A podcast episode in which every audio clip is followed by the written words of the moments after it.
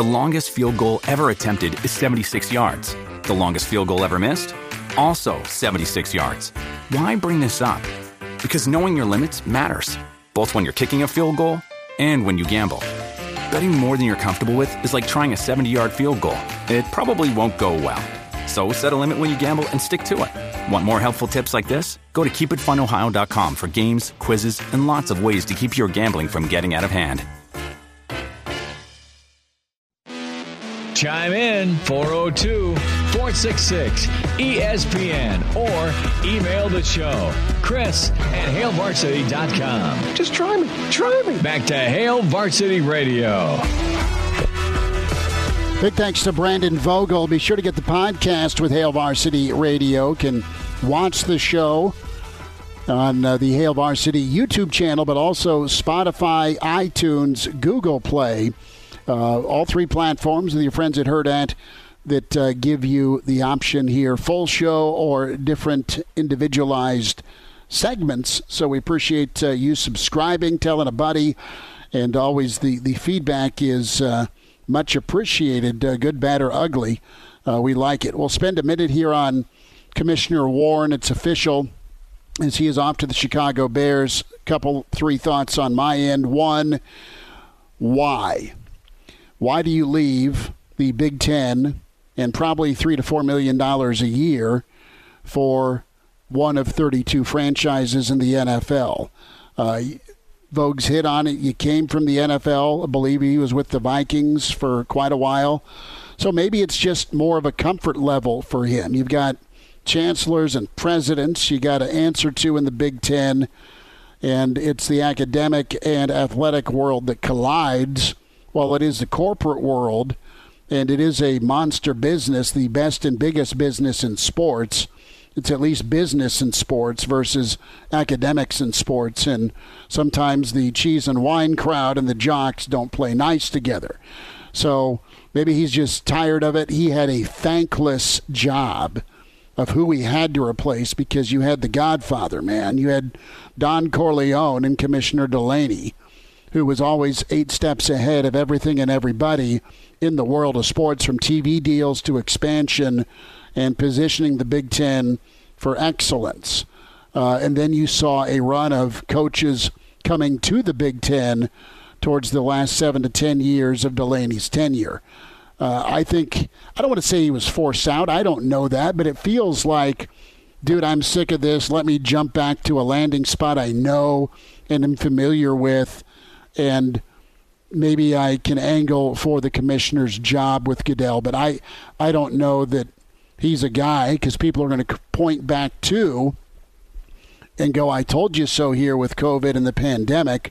It's not that he was necessarily wrong with pausing play. It's that he was the first to be wrong mm. when there was zero communication with the other Power Five conferences the Big Ten and the Pac 12 thought they were going to show their brain off and their sensitivity in a crazy moment in the in, in our history with the pandemic while two, two, the, two or three of the other leagues weren't ready to say say let's shut it down. You look foolish having to retrace and then restart and not even consult some of your, your power brokers within your own league because Ohio State, Michigan, Nebraska were all freaking out about it the fact that there was going to be no football. And he didn't do a good job putting out the fire of resentment and reaction. So I think things could have been communicated and handled better. As far as the TV deal, look, he didn't screw it up. He got everybody paid in the in the, in the Big Ten, and he got the Big Ten to go coast to coast. UCLA and USC are going to be monster properties to have. They needed to go somewhere. At least you got them. Never landed Notre Dame. Not his fault, but at least uh, that would have been one more get, uh, monster get. But listen, it'll work. Vogel's point, Elijah, about SC, I should say, about not being on ESPN is is something to think about. I don't want to. I don't want to waste too much time on Warren because I think a lot of Nebraska fans are, you know, you know, dusting their hands off here. Wish him well. Never disliked the guy. Was always friendly enough to me when, and, and this is in line for a cup of coffee at Iowa City. This is in the. He's friendly enough. I hope he does well. It just there's um, there's some some some stains on his tenure, but it was a monster tenure to follow mm. that was not fair. You're following the legend of Jim Delany. I'll just say I think that history will look more kindly upon Kevin Warren 10 years from now. As, as I said, same thing to Vogel. I think whenever you look at what he was brought in as commissioner to do, it's easier to see now with the benefit of hindsight. He expanded the conference, added two major, major programs in USC and UCLA. He negotiated the next TV rights deal. He set up the Big Ten for the future. A little unfortunate the timing of COVID, how he's a new guy on the job, uh, less than six months of on the job training, and now COVID has thrown a wrench into all the Big Ten's plans, what they wanted with Kevin Warren. The timing wasn't great, the handling wasn't great. I think he learned lessons from that in terms of listening to your member institutions. You can't be as heavy handed eh, as a commissioner uh, in, in, college football as you were as a, a president in the NFL.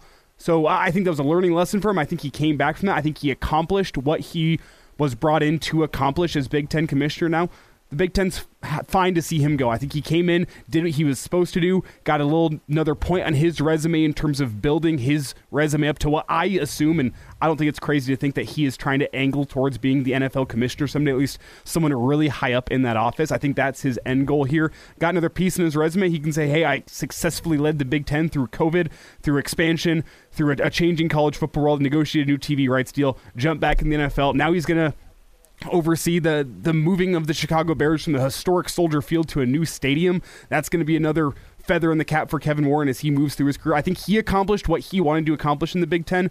I think the Big Ten member institutions got what they wanted out of Kevin Warren. I think the timing is right for him to move on.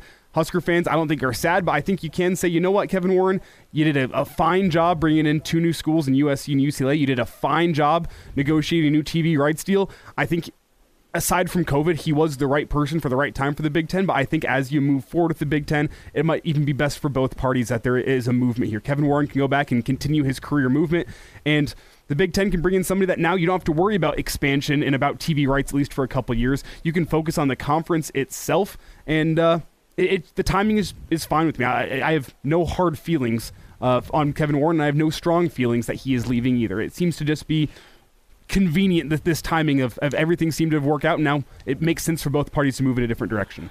I really think he wanted to pursue more expansion, and I think that got shut down.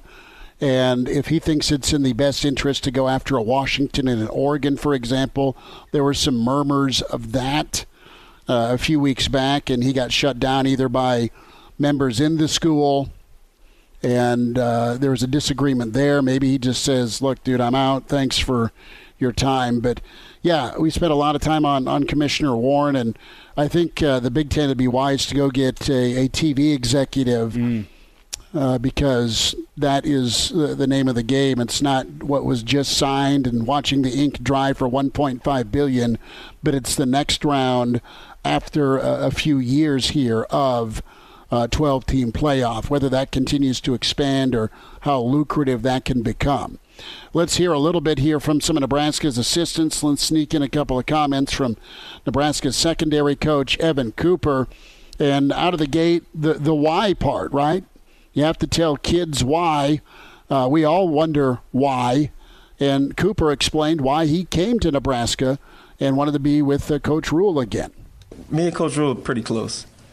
And um, I've probably been talking through him, to him throughout the entire uh, process. And uh, I just told him when he's ready for me, we'll hop on the jet and we'll go.